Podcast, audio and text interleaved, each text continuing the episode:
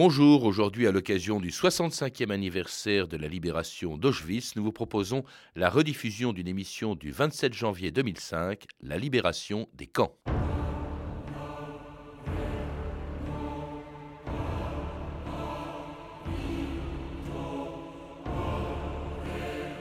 Là, pour la première fois, l'homme a donné des leçons à l'enfer. «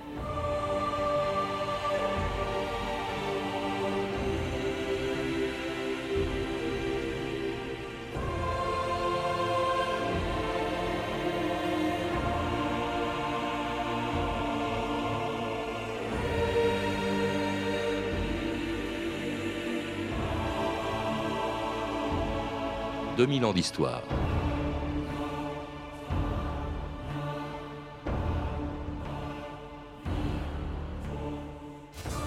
Lorsque le 27 janvier 1945, quelques soldats de l'avant-garde de l'armée soviétique arrivaient à Auschwitz, ils ignoraient qu'ils découvraient le lieu qui depuis 60 ans symbolise à lui seul toute l'horreur du système concentrationnaire.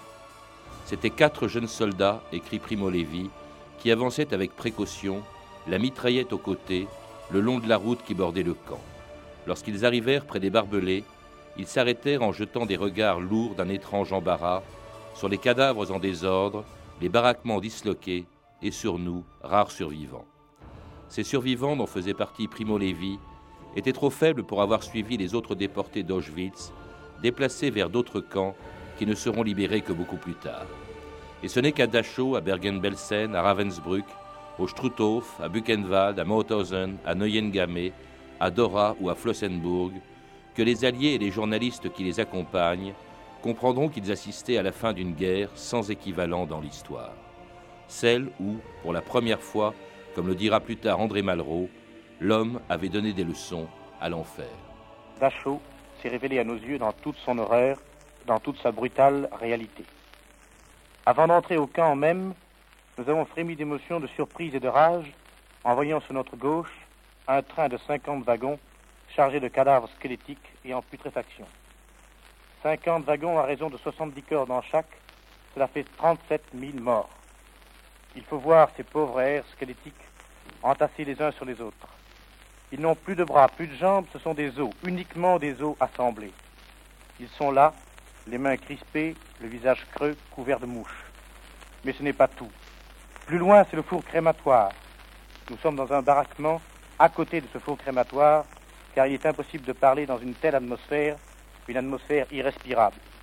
Ils sont là des centaines et des centaines, entassés sur une hauteur de 2,50 mètres. C'est atroce, révoltant et irréalisable. Croyez-nous cependant, car nous vous assurons que c'est la réalité. Annette Vivorca, bonjour. Bonjour. C'était la libération du camp de Dachau le 29 avril 1945, soit trois mois après celle d'Auschwitz, dont on ne parlait pas beaucoup euh, en 1945. Vous le rappelez dans un livre, Auschwitz, 60 ans après publié chez Lafon. Vous rappelez qu'au début 45, euh, on ignore encore ce qui se passait dans les camps. Et quand on le découvre, on vient de l'entendre dans cette archive, c'est l'incrédulité qui domine. Croyez-moi, disait ce journaliste, car je vous assure que c'est la réalité. Au fond, ce que voient les soldats et les journalistes qui les accompagnent est tellement monstrueux euh, que cela paraît incroyable, y compris pour ceux qui l'écoutent à la radio. Euh, absolument. Le, la, découverte de ces camps par les Alliés, qui commence par celle d'Ordruf, un des commandos de Brunwald, et qui ensuite va se continuer jusqu'à celle de, de Mauthausen, qui est un des derniers camps euh, ouverts par les Américains, euh, fait brusquement découvrir euh, aux soldats, aux journalistes et au monde par le biais de reportages comme celui qu'on vient d'écouter, ou par le biais d'images montré aux actualités ou de photos montrées dans, dans la presse, un spectacle que personne n'avait imaginé. Et quelque chose qu'on n'imagine pas non plus, qu'on ne connaît pas, c'est la différence que l'on connaît aujourd'hui entre les différents camps. Euh, on ne fait pas la différence entre des camps de concentration, comme Dachau, et des camps euh, d'extermination, comme Auschwitz, qui était euh, camp de concentration et camp d'extermination, et encore moins les camps d'extermination qui ne servaient qu'à cela en Pologne, qui étaient Treblinka, Majdanek, Sobibor, Chemno, je crois, et, et Belzec. Oui, dans un premier temps, et ce premier temps va d'ailleurs euh, euh, durer euh, fort longtemps, euh, on ne sait rien de ces endroits qui ne sont pas des camps à proprement parler. Belzec, Sobibor, Treblinka, par exemple, euh, qui sont euh, simplement des installations faites pour tuer et pour faire disparaître les corps. Et on ne fait pas la différence entre les juifs qui ont été déportés pour être assassinés, une partie d'entre eux entrant dans le système concentrationnaire pour servir de main-d'œuvre aux nazis, et euh, les autres déportés, notamment ceux de la résistance. Et pendant un premier temps, on préfère célébrer les héros ceux qui ont continué la résistance dans les camps plutôt que ceux qui ont été simplement des, victimes. Alors cela dit, euh, quand on dit on ne savait pas, il y avait des gens qui savaient, bien sûr, les responsables du régime nazi, mais aussi quelques hauts responsables alliés euh, qui connaissaient l'existence des camps d'extermination de Pologne et ce qui s'y passait. Écoutez ce ministre du gouvernement polonais en exil à Londres, le comte Razinski, en avril 1943, deux ans avant la libération d'Auschwitz, il essayait en vain d'alerter l'opinion. Extermination of Jews is a definite policy of Germany being carried out now. L'extermination des Juifs est aujourd'hui en Allemagne une politique délibérée. Selon des rapports officiels, plus d'un tiers des Juifs polonais, sur un total de 1 130 000, a déjà été exterminé. Et des centaines de milliers de Juifs originaires d'autres pays ont été déportés en Pologne. Imaginez de grandes villes où toute la population serait fusillée, exterminée de sang-froid. Et vous aurez une idée du sort des Juifs de Pologne. C'est extraordinaire, Annette Vievorka, ce que l'on vient d'entendre, un discours d'ailleurs qui n'a jamais été diffusé euh, par les radios alliées. Autrement dit, deux ans avant la libération d'Auschwitz, on annonce déjà le début du génocide. Or, ce que dit le Kontrasinski, les hauts responsables alliés le savent. Absolument, absolument. Et la date est importante, c'est en avril 1943, c'est-à-dire euh, au moment de l'insurrection du ghetto de Varsovie. C'est euh, quelques jours après le suicide de Ziegelbaum, Schmuel Ziegelbaum, euh, celui qui représente le Bund à Londres et qui se suicide pour alerter euh, l'opinion.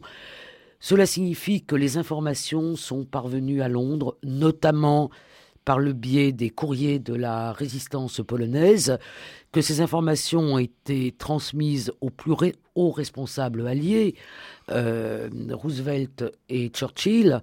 On connaît bien le rôle de Jan Karski un de ses envoyés, et que euh, ces informations ont été très peu rediffusées, un peu quand même, on en trouve des traces dans la presse de la résistance en France par exemple, et euh, que surtout elles ont été euh, incapables de changer quoi que ce soit à ce qui a été le, sort des Juifs. Il a même été question de bombarder Auschwitz à la demande d'ailleurs d'organisations juives. oui, alors ce, débat, ce débat est, un débat un peu difficile pour les historiens. Bombarder en tout cas les chambres à gaz. Parce que voilà, parce qu'il est extrêmement anachronique.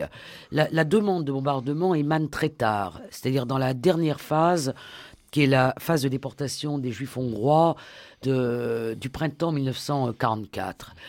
Et euh, à ce moment-là, il y a une sorte de jeu de ping-pong entre euh, les, différents alliés et euh, finalement, il n'y a pas de bombardement. Hmm. Alors, je ne suis pas sûr que les bombardements auraient changé quoi que ce soit. Cette demande est très tardive, c'est-à-dire euh, que l'on peut dire que le, génocide est à peu près accompli. Puis surtout, on risquait, bien entendu, parce qu'il n'y a pas la précision d'aujourd'hui encore s'il y a précision. Voilà, et on risquait, d'après les estimations même euh, hmm. de, de, ceux qui ont envisagé ce bombardement, de tuer 10 à 15 000 personnes. Et rien ne garantissait que les juifs hongrois n'auraient pas été tués autrement que dans les chambres à gaz. Alors les déportés devront donc attendre 1945 pour être libérés quand ils n'étaient pas morts. Hein.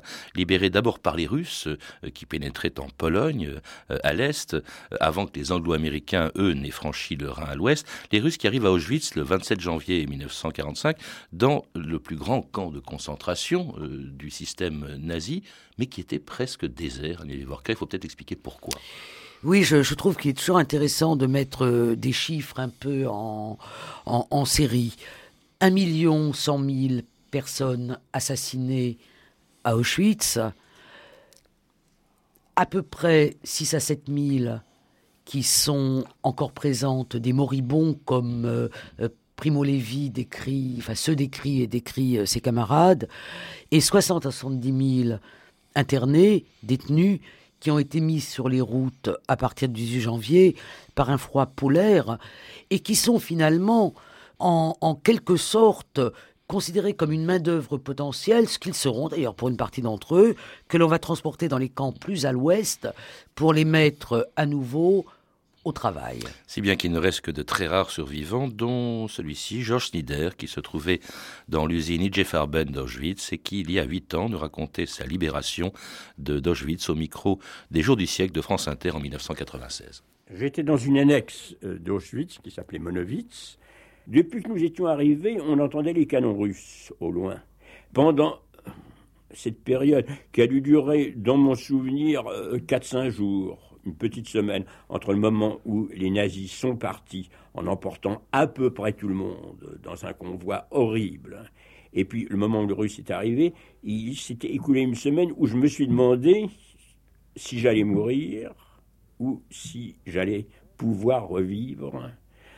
Et euh, c'est un russe qui, un soir, vers 5 heures, il m'a semblé par hasard, a poussé la porte a regardé autour de lui et puis s'est rendu compte qu'il était dans un camp. J'ai compris que j'allais revivre.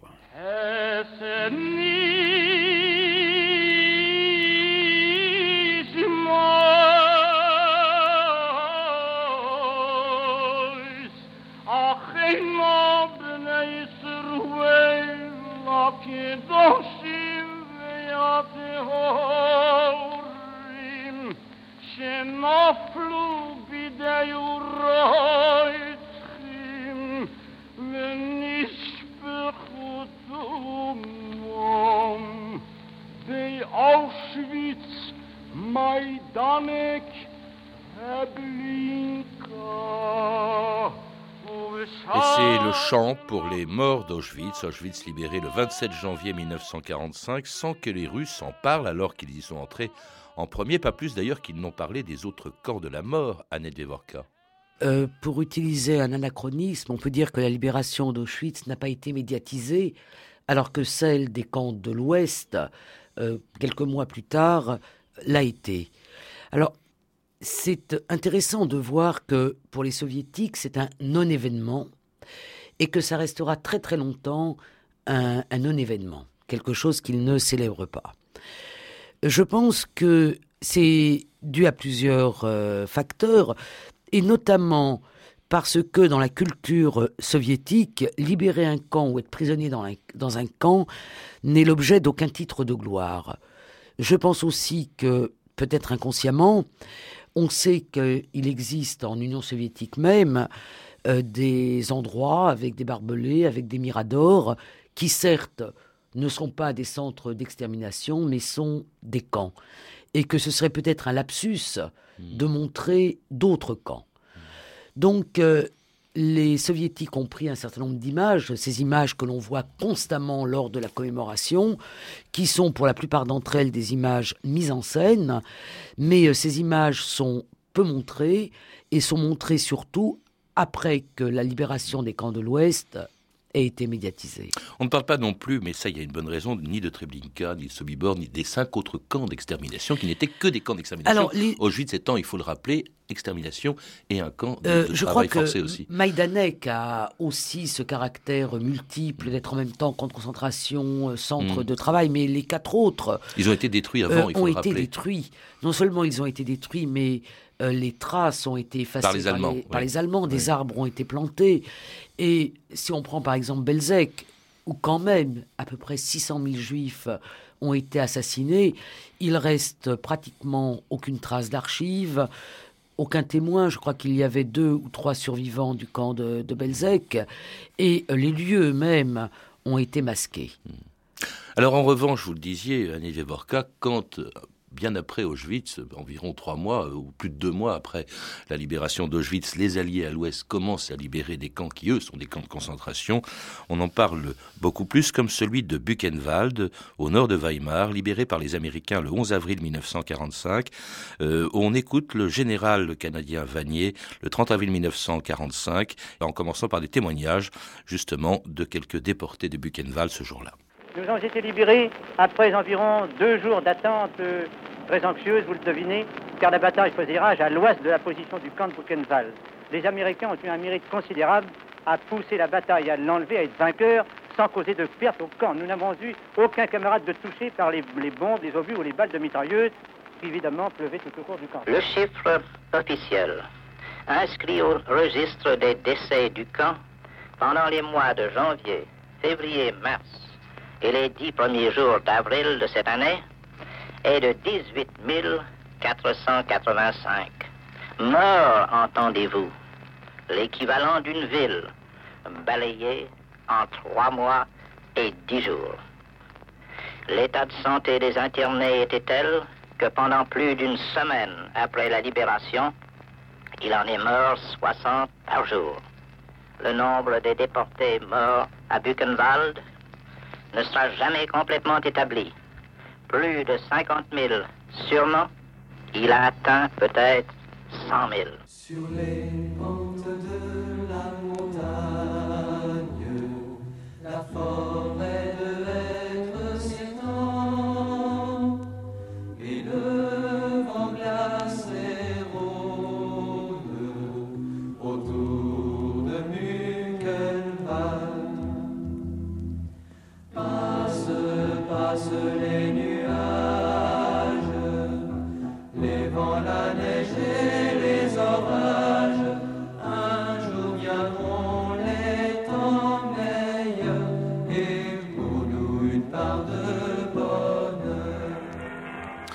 Buchenwald avec Dachau, c'était après la guerre le plus connu des camps, même si c'était pas le pire, si on peut établir une hiérarchie dans, l'horreur, Annie Devorka, mais c'était un camp de euh, prisonniers, un camp de concentration, il n'y avait pas de chambre à gaz, c'était des déportés, c'était des, droits communs, mais aussi des déportés politiques, c'est-à-dire des résistants, notamment des résistants français. Oui, Buchenwald fait partie de ces camps ouverts par le nazisme, euh, le premier étant euh, Dachau, Dachau, Dachau, et on y interne des. Brunval est ouvert en 37. On y interne des opposants réels ou supposés du régime nazi, euh, des socialistes, des communistes, des témoins de Jéhovah, des droits communs, avant que ce camp soit une destination pour les déportés. Et euh, c'est d'ailleurs la destination principale des déportés de France. Et parmi ceux euh, qui y ont été, et qui ont survécu, enfin certains ils sont morts, par exemple Maurice Alvax, le grand euh, sociologue euh, euh, pionnier dans les travaux sur la mémoire collective, mais parmi ceux qui ont survécu, des grandes figures qui joueront un rôle politique sous la quatrième République. Je pense à Christian Pinault, je pense à Claude Bourdet, euh, je pense à Julien Quint. Donc, euh, euh, ces gens qui sont d'ailleurs rapatriés par avion mmh. très vite et euh, qui vont les Marcel Paul par mmh. exemple pour euh, pour les communistes. Donc euh, va être longtemps en France le camp symbole loin devant Auschwitz. Il y a en revanche un camp euh, qui, a, qui a été effrayant quand il a été libéré, découvert par les, les Anglo-Américains. Euh, c'était, euh, c'était pas un camp d'extermination, mais énormément de déportés, notamment beaucoup de rescapés d'Auschwitz qui avaient été envoyés dans ce camp qui est Bergen-Belsen. C'était Bergen-Belsen justement, Agnès Vivorka. ça, c'est un spectacle d'horreur quand les Alliés y entrent. Alors Bergen-Belsen est un camp extrêmement complexe parce qu'il a servi notamment euh, de camp où on internait des, gens pour l'échange, pour euh, des éventuels échanges euh, d'otages. par exemple, ont été déportés deux très petits convois au printemps 1944 d'enfants et d'épouses de prisonniers de guerre juifs. C'était un camp euh, sans grandes usines où on travaillait, c'était un camp où il n'y avait pas de chambre à gaz, c'était un camp où les enfants n'étaient pas séparés de leur mère. Seulement ce camp a, s'est modifié à la fin de la guerre, puisqu'ont été conduits euh, un certain nombre de déportés euh, notamment des déportés juifs d'Auschwitz, dans un lieu où il n'y avait pas les installations sanitaires, où il n'y avait plus rien à manger. Et ce camp est devenu un véritable mouroir où le typhus euh, a fait rage. Et les images que l'on connaît bien de ces bulldozers poussant des cadavres décharnés qui figurent notamment dans Nuit et brouillard, euh, sont des images de Bergen-Belsen. Une expérience euh, effroyable dont se souvenait Simone Veil au micro de l'Histoire en direct de France Culture en 1988. Tout le monde a eu le, typhus et c'était aussi une maladie qui atteint les centres nerveux. Enfin, qui est, donc, euh, espèce de, de monde qui n'existe plus. Il n'y avait plus aucune règle, il n'y avait, plus rien. C'était, un spectacle de, de Bruegel c'était, ou de Bosch, euh, c'était ce qu'on a vu, euh, d'image du Moyen-Âge. ou de. Euh, on tenait plus à la vie, on avait de toute façon plus du tout envie de vivre. Et la libération est arrivée. donc, je crois le 15, le 17 avril, dans ce, dans ce contexte dont on ne pouvait même pas se réjouir parce qu'on ne savait pas du tout si si on survivrait. Et d'ailleurs, beaucoup de déportés sont morts euh, à Belzen après la libération. Ce que l'on voit dans ce camp est indescriptible. On comprend alors pourquoi on se bat. Les photos dans les journaux ne sont rien à côté de la réalité. Ceux qui ont fait ça ne sont pas des hommes. Quand on pense euh, aujourd'hui à Nevevorka, à la libération des camps, on imagine toujours des déportés joyeux se précipitant dans les bras de leur libérateur en souriant. Quand on entend Simone Veil, on voit que ce n'était pas le cas. Simone Veil a perdu sa mère, elle raconte dans euh, ces derniers jours de Bergen-Belsen. Bergen-Belsen, ça a été.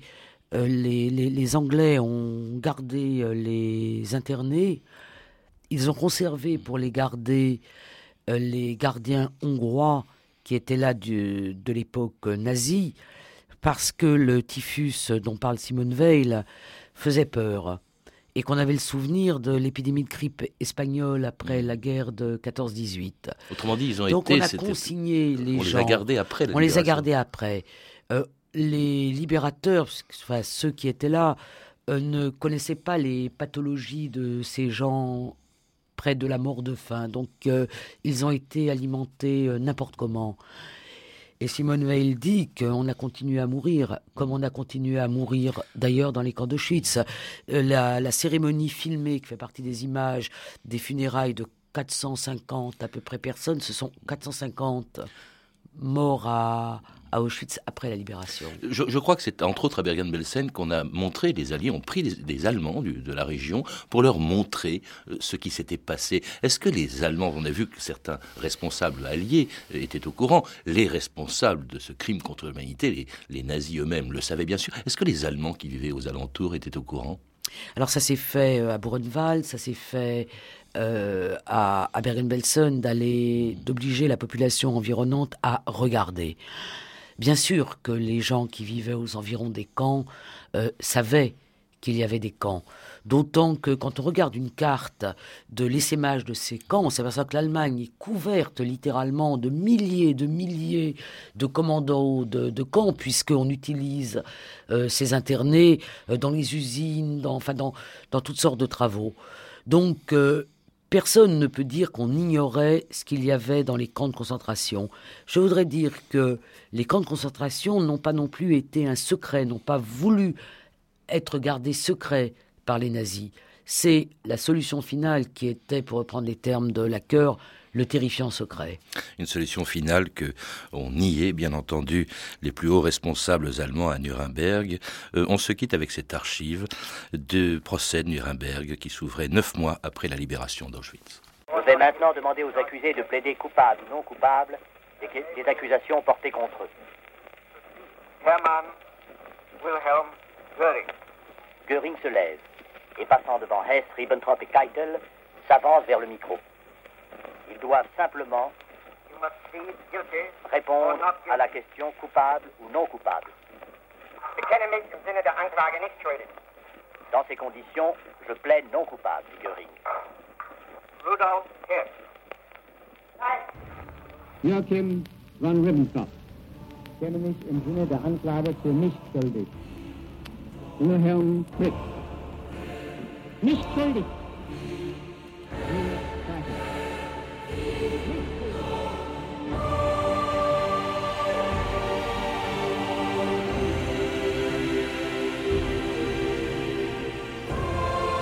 C'était une émission du 27 janvier 2005. Je rappelle que mon invité, Annette Pievorka, est l'auteur de Auschwitz, 60 ans après, publié chez Robert Laffont, et Auschwitz, la mémoire d'un lieu, paru chez Hachette Littérature. Et Qu'est-ce qu'un déporté? Histoire et mémoire des déportations de la Seconde Guerre mondiale, paru chez CNRS Éditions. À lire également un grand nombre d'ouvrages qui viennent de paraître à l'occasion du 65e anniversaire de l'ouverture du camp d'Auschwitz, Vivre c'est vaincre d'André Rogerie, publié par l'Union des déportés d'Auschwitz, et Une Française juive est revenue de Suzanne Birnbaum, publié par l'Amicale des déportés d'Auschwitz et des camps de Haute-Silésie. Vous avez pu entendre des extraits des documentaires suivants les archives couleurs, les images américaines, deux DVD, réalisés par Craig Palmer et disponibles chez TF1 Vidéo, et Auschwitz, le monde savait-il, un documentaire de Didier Martini, écrit par Jean-Michel Gaillard et Stéphane Kémis, est disponible en DVD chez MK2. Je signale aussi l'apparition du documentaire suivant, Mémoire demain, témoignage de déportés, un projet de l'Union des déportés d'Auschwitz, disponible en DVD chez UDA Productions. Vous avez également pu entendre un extrait du témoignage de Simone Veil, recueilli dans l'émission L'Histoire en direct sur la fin des camps, diffusée sur France Culture en avril 88. Enfin, je signale pour ceux qui n'ont pas vu avant-hier la première partie du film de Klaus Lanzmann, Shoah, que la deuxième partie sera diffusée le 27 janvier prochain sur Arte à 20h35. Vous pouvez retrouver ces références par téléphone au 32 30, 34 centimes la minute ou sur le site franceinter.com. C'était 2000 ans d'histoire. À la technique Olivier Riotor, documentation et archives Claire Destacan, Claire Tesser et Violaine Ballet, une réalisation de Anne Kobilac.